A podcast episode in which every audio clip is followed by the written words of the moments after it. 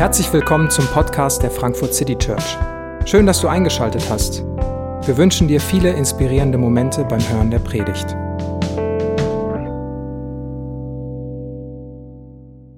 Guten Morgen. Mein Name ist Chris und ich freue mich, dass ich heute mit euch über eine weitere skurrile Figur aus dem Alten Testament nachdenken kann. Als ich mir gedacht habe, welche Figur suche ich mir aus, habe ich nicht lange gezögert und bin sofort auf Jakob gegangen. Ist vielleicht erstmal überraschend, weil Jakob ist einer der bekanntesten Figuren des Alten Testamentes, so der Erzvater des jüdisch-christlichen Glaubens und auf den ersten Blick vielleicht nicht irgendwie skurril oder so. Wir haben eigentlich ein ganz gutes Bild von Jakob im Kopf.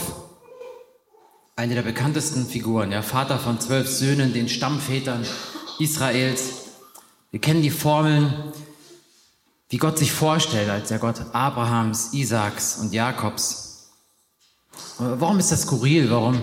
Was hat das mit dem ganz normalen Wahnsinn? Was hat das mit dir und mir zu tun? Aber mich fasziniert die Figur und die Familiengeschichte von Jakob schon seit Jahren. Vielleicht bist du auch mit der Bibel aufgewachsen, weiß ich nicht, im Kindergottesdienst. Vielleicht bist du alt genug, um diese Flanellbild Geschichten zu kennen. Das war für mich als kleines Kind so der mediale Overkill, wenn Tante Eva die Flanellbilder rausgepackt hat und man abgetaucht ist in die Welt des Alten Testamentes oder der biblischen Geschichten. Und irgendwie habe ich gemerkt, dass in den Jahren ist so eine Seite dieser Geschichten bei mir hängen geblieben. Mich hat eine Seite geprägt, so diese, diese heilige geistliche Seite, ja, die Verheißungs- und Bundesgeschichte.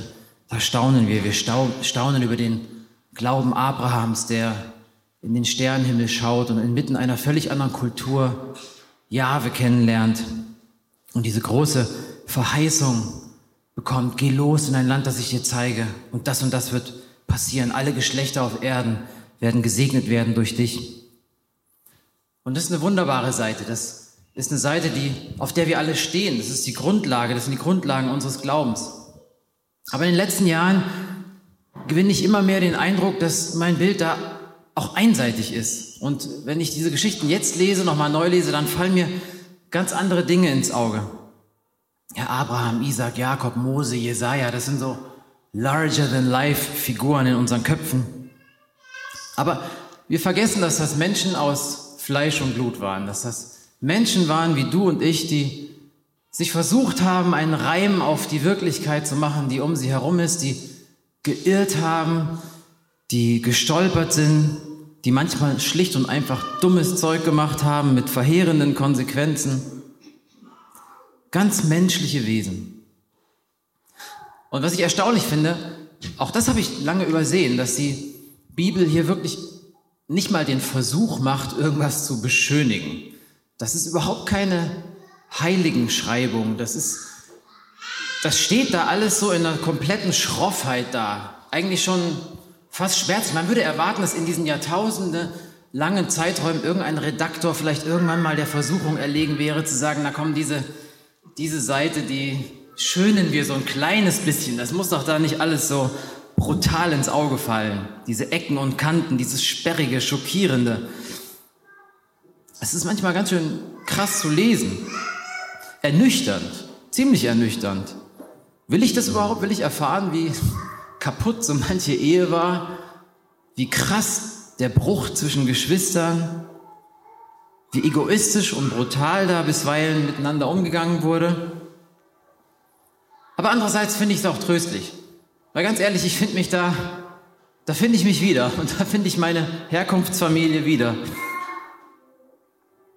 Meine inneren Widersprüche finde ich da wieder und auch meine Diskrepanz zwischen dem, was ich von Gott weiß, von dieser heiligen, schönen Bundesseite, die mich trägt und hält, aber auch zwischen meiner ganz irdischen, zwischen meinem irdischen Alltag, dem ganz normalen Wahnsinn. Und ich glaube, dass wir in Jakobs Leben das besonders gut sehen können. Diese Zerrissenheit, diese Kluft zwischen Gottes Versprechen und seinem Handeln. Aber es ist auch eine wunderbare Geschichte, weil wir sehen können, wie im Laufe vieler Jahrzehnte, langsam, ganz, ganz langsam, durch schmerzliche Jahrzehnte hindurch sich diese Kluft in Jakobs Leben ein bisschen verkleinert. Und wie sich von diesem Gauner, diesem Schlitzohr, für den alles im Leben ein Deal war, ein Gottesstreiter wird, ein Stammvater, ein Verheißungsträger, dass der Messias kommen wird. Und wie in jeder Biografie muss man mit den Eltern einsteigen in Jakobs Story. Und ich lese mal den Anfang vor aus Genesis 25, ab Vers 19. Jetzt geht es erstmal um die Eltern. Als sein Vater, Jakobs Vater Isaac, 40 Jahre alt war, heiratete er Rebekka. Rebekka aber bekam keine Kinder, deshalb betete Isaac zum Herrn und der Herr erhörte seine Bitte. Rebekka empfing Zwillinge. Als die Kinder im Mutterleib heftig gegeneinander stießen, sagte sie, wenn es so steht, warum bin ich dann schwanger geworden? Sie ging zum Herrn, ihn zu befragen, und der Herr gab ihr die Antwort, zwei Völker trägst du jetzt in deinem Leib, in deinem Schoß beginnen sie zu streiten. Das eine wird das andere unterwerfen, der Erstgeborene wird dem Zweiten dienen. Als die Entbindung kam, brachte Rebekka tatsächlich Zwillingsbrüder zur Welt. Der erste, der herauskam, war am ganzen Körper mit rötlichen Haaren bedeckt. Sie nannten ihn Esau. Und danach kam sein Bruder heraus. Der hielt Esau an der Ferse fest. Darum nannten sie ihn Jakob, Fersenhalter. Ihr Vater Isaac war 60 Jahre alt, als die beiden geboren wurden. Alles beginnt mit einem Wunder Gottes. Die unfruchtbare Rebekka wird schwanger. Das ist wieder so die Kinderstundenseite. Wow, Gott tut ein Wunder. Was man hier einfach überliest, wahrscheinlich, dass das 20 Jahre waren zwischen dem Gebet von Isaac für seine Frau und der tatsächlichen Geburt. 20 Jahre. Ne? stellt man sich vielleicht vor, wie eine unfruchtbare Frau, das war damals in der Kultur Höchststrafe. Das war der Lebensinhalt, das war die Identität einer Frau, am besten Söhne zu gebären, um den Erhalt des Stammes, der Sippe zu gewährleisten. 20 Jahre, wo Leute vielleicht geflüstert haben, ja, das ist doch Rebecca, die kriegt keine Kinder, was ist da los? Und jetzt wird sie schwanger, das Wunder passiert und Rebecca bekommt diese geheimnisvolle Verheißung, dass sie zwei Völker in ihrem Mutterleib trägt und die werden gegeneinander streiten. Das ist ja der Grund, warum sie gekommen ist. Sie versteht langsam, warum es da so rumpelt und wackelt in ihrem Mutterleib. Die zwei kloppen sich schon jetzt. Und dann dieses, der Erste wird nicht der Überlegene sein, wird nicht der Stammhalter sein. Sehr überraschend. Es war damals selbstverständlich, dass der ältere Bruder, äh, der erste Sohn, doppelten Anteil bekommt, aber auch die ganze Verantwortung für die Sippe. Er brauchte mehr Ressourcen, um sich um seine Sippe zu kümmern. Und hier erhebt Gott das Zweite über das Erste. Das ist schon mal eine erstaunliche Feststellung. Das entspricht nicht der damaligen Vorstellung. Und doch zieht sich das durch ganz viele biblische Geschichten. Achtet mal drauf. Jakob, nicht Esau wird erwählt. David, der jüngste von sieben Kindern wird König. Von den zwölf Söhnen Jakobs wird Judah Träger der Messias-Verheißung, nicht Ruben, der Erstgeborene. Immer wieder wird das klar, Gott sieht und bewertet die Dinge anders. Und, und Jesus spitzt es zu. Die Ersten werden die Letzten sein, die Letzten die Ersten. Selig die Armen, die Leidtragenden, Verfolgten.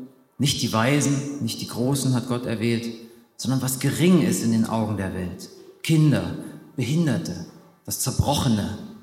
Und Jesus selbst wird zum Lamm Gottes. Und sein Tod ist der Schlüssel zur Erlösung. Das ist so anders als unsere Vorstellung. Und über Jakobs Leben steht erstaunlicherweise die Verheißung, mit dir, mit dir, mit dem Zweiten schreibe ich meine Geschichte. Na und dann wird es ganz schnell, ganz menschlich. Wir lesen das, im Mutterleib kloppen sich Jakob und Esau und im Geburtskanal beginnt der Wettkampf. Jakob akzeptiert das nicht. Er kann nicht der Zweite sein. Er packt seinen Bruder an der Ferse, reißt ihn irgendwie zurück. Und dann die große Tragik, die große Tragik im Leben von Jakob sein ganzes Leben lang. Um Haaresbreite, er wird Zweiter. Er wird Zweiter. Und was ist von Zweien der Zweite? Immer der Letzte.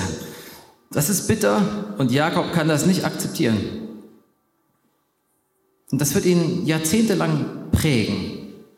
Und er bleibt seinem Bruder lange dicht auf den Fersen, buchstäblich. Und das ist sein, sein Name, Schlitzohr, der Getriebene, der durchtriebene Mensch. Und er wird Jahrzehnte brauchen, um sich zu sich selbst stellen zu können, seinen Namen auszusprechen, zu bekennen, wer er ist und Gott zu vertrauen und zu erleben, wie Gott seine Versprechen wahrmacht. Und ich habe einmal mehr in der Vorbereitung gestaunt, wie modern, wie aktuell diese Dynamiken sind, wie, wie tief das auch in uns heute drin sitzt. Erster zu sein oder diesen Druck zu spüren, den uns andere machen, den wir uns selbst machen, jemand zu sein, den, der wir eigentlich nicht sind. So wie Jakob. Obwohl er doch das Versprechen Gottes hatte, obwohl er schon erhoben wurde von Gott selbst, obwohl er eine ganz eigene Würde, einen ganz eigenen Weg hatte. Ein Cousin von mir hat mal gesagt, Jakob hatte auf Facebook das Profil von, Profilbild von Esau. Das, das war sein Ding. Steigen wir mal ab in die Niederungen dieses ganz normalen Wahnsinns der heiligen Patriarchenfamilie. Also Genesis 25, Vers 27. Als die Knaben nun groß wurden, wurde Esau ein Jäger, streifte auf dem Feld umher, Jakob aber ein gesitteter Mann, er blieb bei den Zelten. Und dann eine gute pädagogische, guter pädagogischer Hinweis für alle Eltern. Isaac hatte Esau lieb und aß gern von seinem Wildbrett, Rebekka aber hatte Jakob lieb. Ja, die Eltern wählen sich erstmal ihr Lieblingskind aus. Im Fall von Jakob ist die Begründung durch, durchaus nachvollziehbar. Esau macht das bessere Hirschragout, da kann man schon mal, da hat er die Nase klar vorn. Und Rebecca, sie weiß um die Verheißung und ich glaube, sie wird so zur überbehütenden Helikoptermutter. Ja, der Esau, der kann mal da draußen in der Wildnis rumstreifen, aber Jakob, der bleibt mal lieber hier bei den Zelten. Sie behält gern die Kontrolle. Ne, und später, als äh, ja, äh, Isaac, ihr Mann, langsam älter wird und Gott irgendwie keine Anstalten macht, die Sache mit der Erbfolge zu regeln, nimmt sie die Sachen einfach mal selbst in die Hand. Und Isaac ist inzwischen alt, fast erblindet, und er ruft Esau zu sich, um ihm den erstgeborenen Segen zuzusprechen. Komm Junge, geh noch mal jagen, mach mir noch mal das Wildbrett so, wie ich es mag, und dann, dann will ich dich segnen. Komisch eigentlich. Warum, warum macht Isaac das? Ich weiß nicht, was ich schlimmer finden soll. Ähm, hat Rebecca ihrem Mann diese Verheißung nie erzählt? Auch eine interessante Kommunikationsdynamik dieser Eheleute? Oder hat das ihr erzählt und Isaac geht einfach drüber weg, weil er seinen Lieblingssohn hat?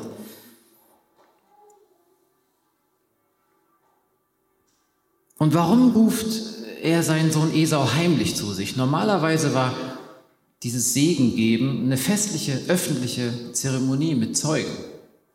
Jakob macht das hier so irgendwie, komm, geh mal jagen, gib mir mal Essen und dann segne ich dich. Und dann Rebecca hört irgendwie heimlich zu. Sie lauscht da irgendwie an der, an der Zelttür, kriegt das irgendwie mit, traut dem Ganzen nicht so über den Weg und dann fädelt sie so einen wirklich perfiden Plan ein. Sie ruft ihren Lieblingssohn und sagt, pass mal auf, Jakob. Also wir machen es jetzt folgendermaßen. Du musst jetzt wirklich gut aufpassen, das ist jetzt ein bisschen brenzlig und jetzt kommt es wirklich auf Timing an.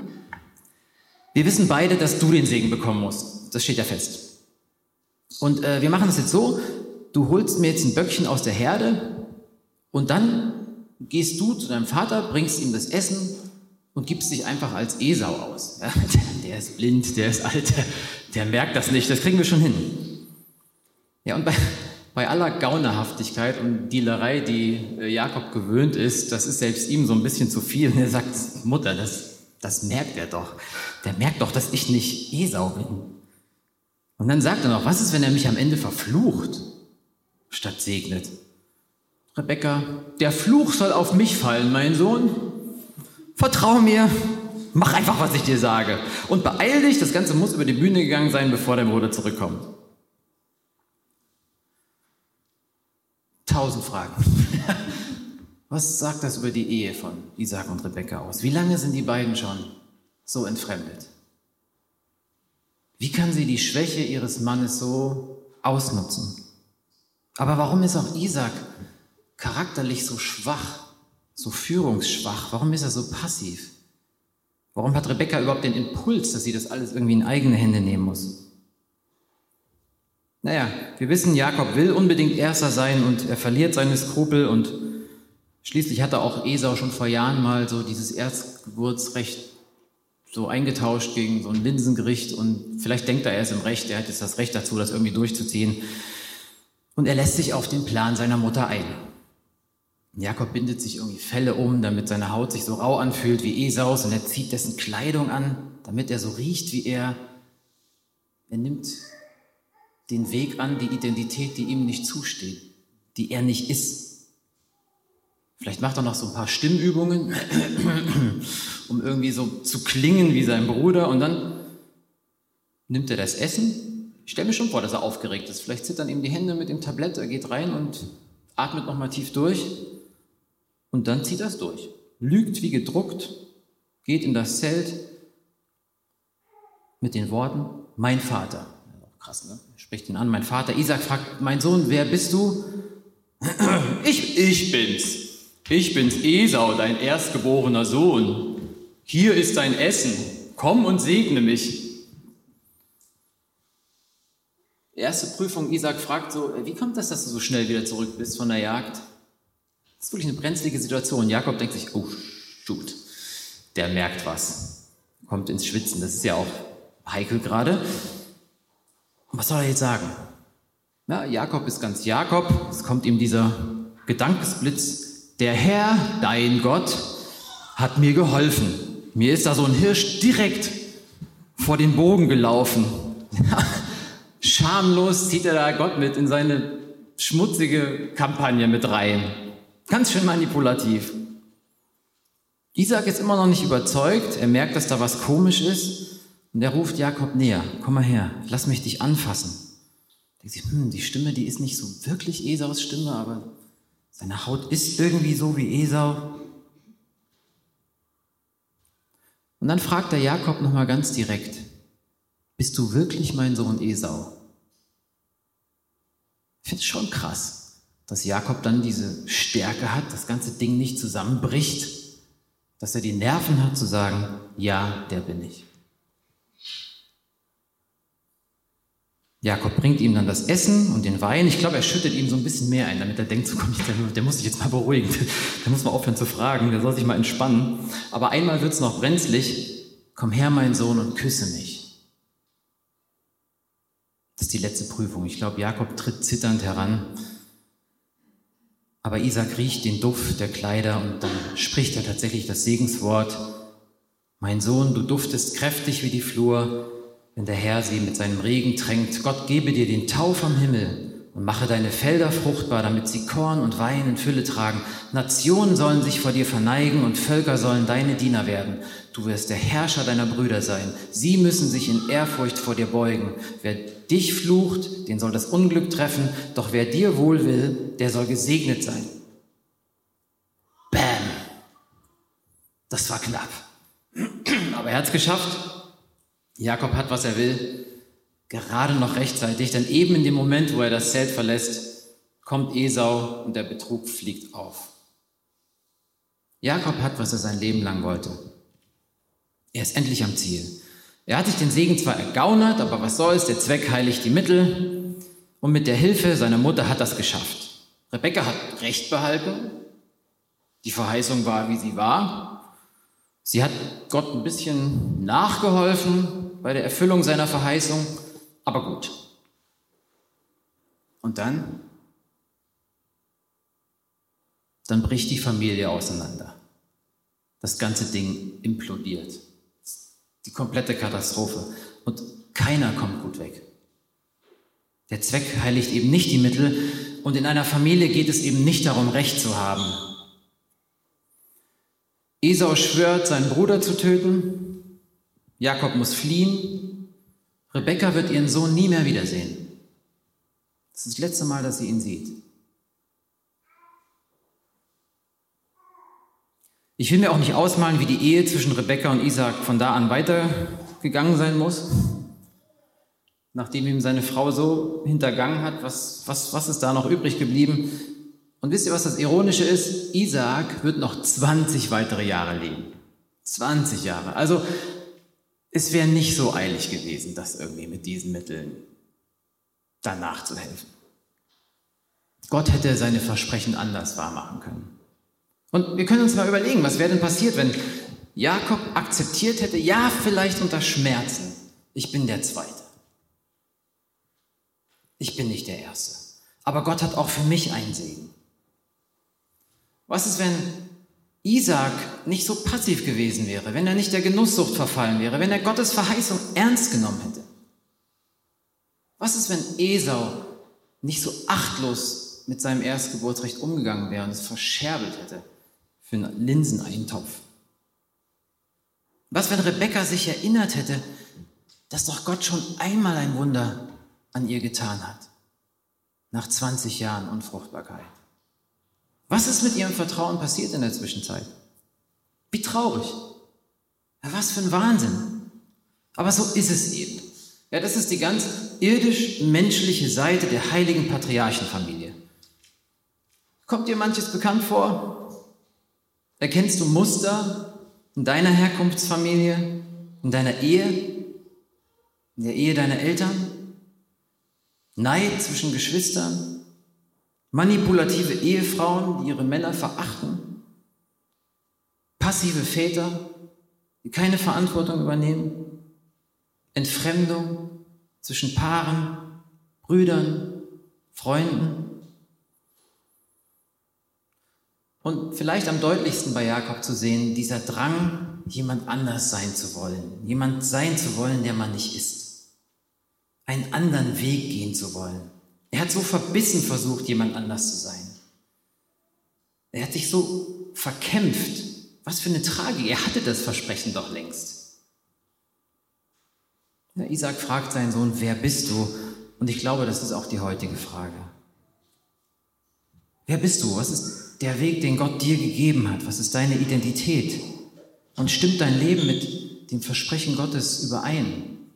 Oder ist da eine Kluft und wächst diese Kluft oder schließt die sich?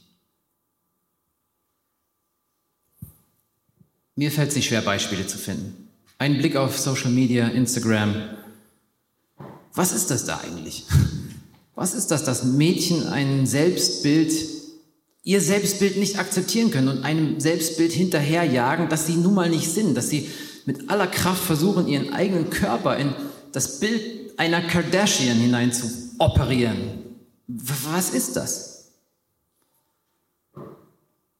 Was ist das, dass in manchen Ehen einer beschließt, den Partner zu verlassen und ein Leben zu wählen, das nicht das eigene Leben ist. Ein anderes Schicksal zu wählen, das einem nicht zusteht. Was ist das, dass Menschen nach einem Job, nach einer Position streben, die nicht mit dem Auftrag in der Familie vereinbar ist? Manchmal ist eben Familie und Job nicht miteinander vereinbar und das gilt für Männer wie für Frauen, für Väter wie für Mütter. Was ist das, dass im geistlichen Dienst Pastoren Missionare entfremdet sind von ihren Kindern? Was ist das, dass Kirchen sich größer machen, als sie sind? Dass sie mehr auf Klickzahlen geben, auf Reichweite, auf Performance, als auf ihre Berufung vor Ort? Jakob hat viele dumme Entscheidungen getroffen, weil er nicht akzeptieren konnte, wer er ist. Und er wird die Konsequenzen lange spüren, bitter spüren. Und jetzt, wo er fliehen muss, ist er wirklich verloren. Ja, das, das Muttersöhnchen, das nie in der Wildnis war, ist jetzt verloren in der Wüste. Er versucht sich irgendwie nach Mesopotamien zu seinem Onkel Laban durchzuschlagen und dort abzuwarten, bis der Hass seines Bruders sich irgendwie gelegt hat. 20 Jahre werden vergehen, bis er seinen Bruder wieder sieht. Und dann übernachtet er in der Wildnis legt seinen Kopf irgendwie auf einen Stein, mehr ist da nicht. Und so heißt es in Genesis 28, er macht sich auf den Weg von Beersheba nach Haran. Er kam an einen Platz und übernachtete dort, weil die Sonne gerade untergegangen war. Hinter seinen Kopf legte er einen großen Stein, die dort umherlagen, und während er schlief, sah er im Traum eine breite Treppe, die von der Erde bis zum Himmel reichte. Engel stiegen auf ihr zum Himmel hinauf, andere kamen zur Erde herunter, der Herr selbst stand ganz dicht bei Jakob und sagte zu ihm, ich bin der Herr, der Gott deiner Vorfahren, Abraham und Isaac. Das Land, auf dem du liegst, will ich dir und deinen Nachkommen geben. Sie werden so unzählbar sein wie der Staub auf der Erde und sich nach allen Seiten ausbreiten, nach West und Ost, nach Nord und Süd. Am Verhalten zu dir und deinen Nachkommen wird sich für alle Menschen Glück und Segen entscheiden. Ich werde dir beistehen. Ich beschütze dich, wo du auch hingehst und bringe dich wieder in dieses Land zurück. Ich lasse dich nicht im Stich und tue alles, was ich dir versprochen habe.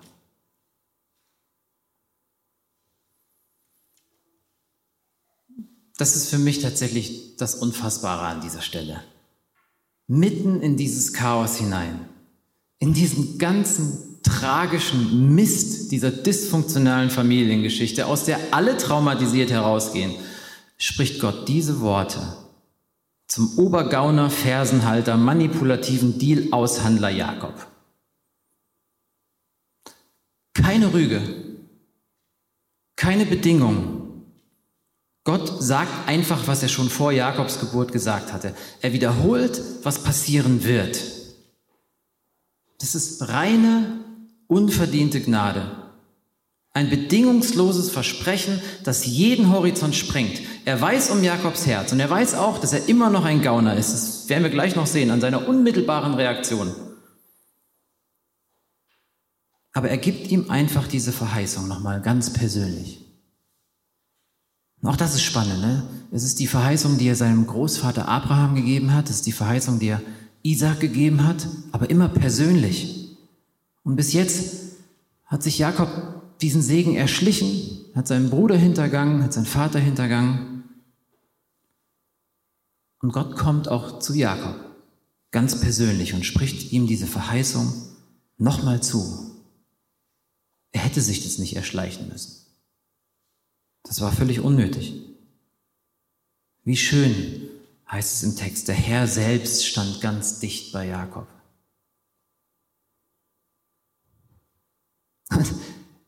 Ist eine bizarre Situation. Jakob wacht auf so, reibt sich die Augen, checkt überhaupt nicht, was da gerade passiert ist, kann das Ausmaß dieser Verheißung überhaupt nicht überreißen und sagt so, das ist ja ein Ding. Ich habe meinen Kopf genau hier an das Tor Gottes, an das Tor des Himmels gelegt. Was, was habe ich eigentlich für ein Glück? Hier, hier ist der Himmel, hier ist das Tor zum Himmel. Das gibt's ja gar nicht. Und was macht er? gute Gelegenheit, einen Deal zu machen. Ein Deal mit Gott. Und die Verse, die sich anschließen an diese Verheißung Gottes sind, Jakob legte ein Gelübde ab. Also, wenn der Herr mir beisteht, wir haben noch gerade gesagt, ne, das Versprechen Gottes war völlig ohne Bedingung. Und er antwortet mit, wenn der Herr mir beisteht, wenn er mich bewahrt auf der Reise, die ich jetzt wenn er mir Nahrung gibt, wenn er mir Kleidung gibt, wenn ich wohlbehalten wieder nach Hause zurückkomme, dann soll der Herr mein Gott sein. Ja, hier an dieser Stelle, wo ich den Stein aufgestellt habe, würde ich dann auch ein Heiligtum für ihn errichten und von allem, was er mir schenken wird, gebe ich ihm den Zehnten. Das ist ein guter Deal, Gott, oder? Also, das sind meine Bedingungen und dann bist du vielleicht mein Gott und ich gebe dir auch ein bisschen was zurück von dem, was du mir eigentlich gegeben hast. Ja, man fragt sich schon so, ja, und wenn nicht? also, dann bist du halt nicht mein Gott und dann gebe ich dir auch nichts von dem, was du mir gegeben hast. Das ist Jakob. Das ist Jakob und, und wisst ihr, das bist du und das bin ich. Das ist die Diskrepanz zwischen Gottes Perspektive über seinen Segen, seiner Verheißung und unserem ganz normalen Wahnsinn. Und, und mal ganz ehrlich, also wenn du die Wahl hast zwischen so einer unfassbaren, Generationen wird irgendwas passieren und kriegst ein schönes Auto, schöner Mittelstandstraum, deine Kinder sind gesund, gute Bildung, guter Job. Weiß nicht, also ist, ist menschlich oder nicht? Dann da vielleicht noch, wenn du mir hier ein bisschen Auto und Dings, Kleidung, Klamotten, wäre schon gut. Gehe ich auch in Gottesdienst oder gib mal ein bisschen was. Der ganz normale menschliche Wahnsinn. Ja, und zitieren wir immer mal wieder, aber C.S. Lewis bringt es so schön auf den Punkt. Wir sind wie ein unwissendes Kind in einem Slum, das Matschekuchen backt, weil es sich nicht vorstellen kann, was es bedeutet, Ferien am Meer angeboten zu bekommen. Wir sind viel zu leicht zufriedenzustellen.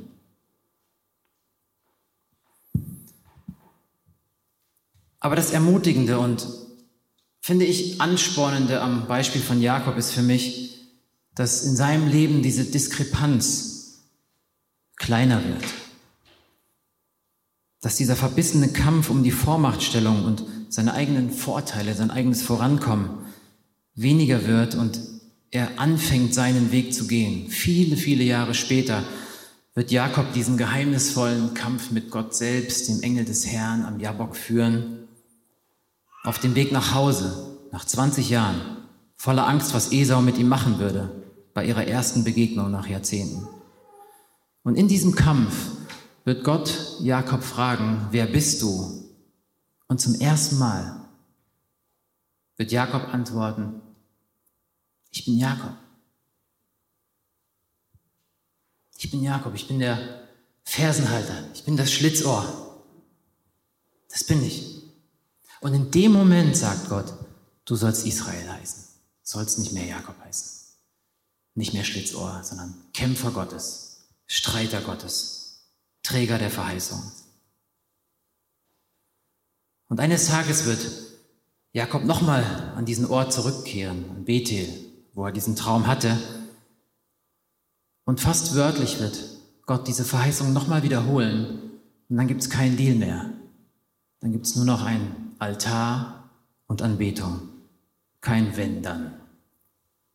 Aber bis dahin ist es noch ein weiter Weg und ich habe gemerkt in der Predigtvorbereitung, das kann nur Teil 1 sein. Das muss nochmal Jakob Teil 2 geben und vielleicht auch noch so ein Prequel oder wie das heißt, denn Abraham ist auch noch ziemlich spannend. Aber was wir bis hierher sehen können, ist, Gottes Verheißung galt Jakob von Anfang an. Und Gottes Versprechen blieb durch all die Jahre hindurch von diesem ganzen normalen Wahnsinn menschlicher an Abgründe unangefochten. Bedingungslos, voraussetzungslos. Und das ist doch das Wesen von Gnade.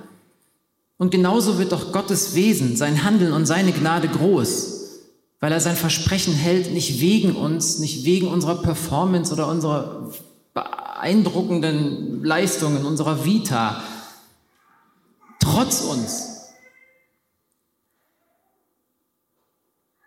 Und das wirklich Ermutigende für dich und mich ist doch, und lass mich dir das wirklich ganz persönlich zusprechen.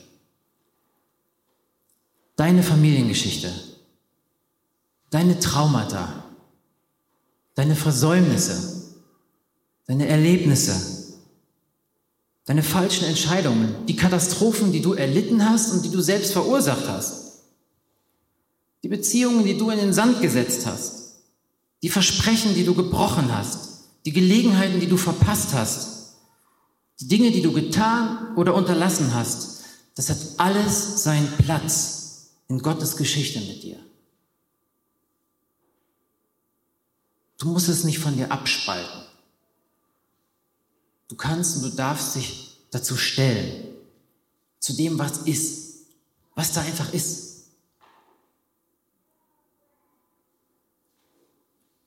Wir müssen nicht krampfhaft an irgendeinem idealen Selbstbild festhalten. Gott hat sein Versprechen längst gegeben. Jeder von uns hat seine ganz persönliche Verheißung, seinen heiligen, gottgegebenen Weg. Gott braucht keine Helden. Gott ist nicht ein Gott der Helden. Nein, Gott ist der Gott Abrahams, Isaaks und Jakobs. Dein Gott und mein Gott. Amen.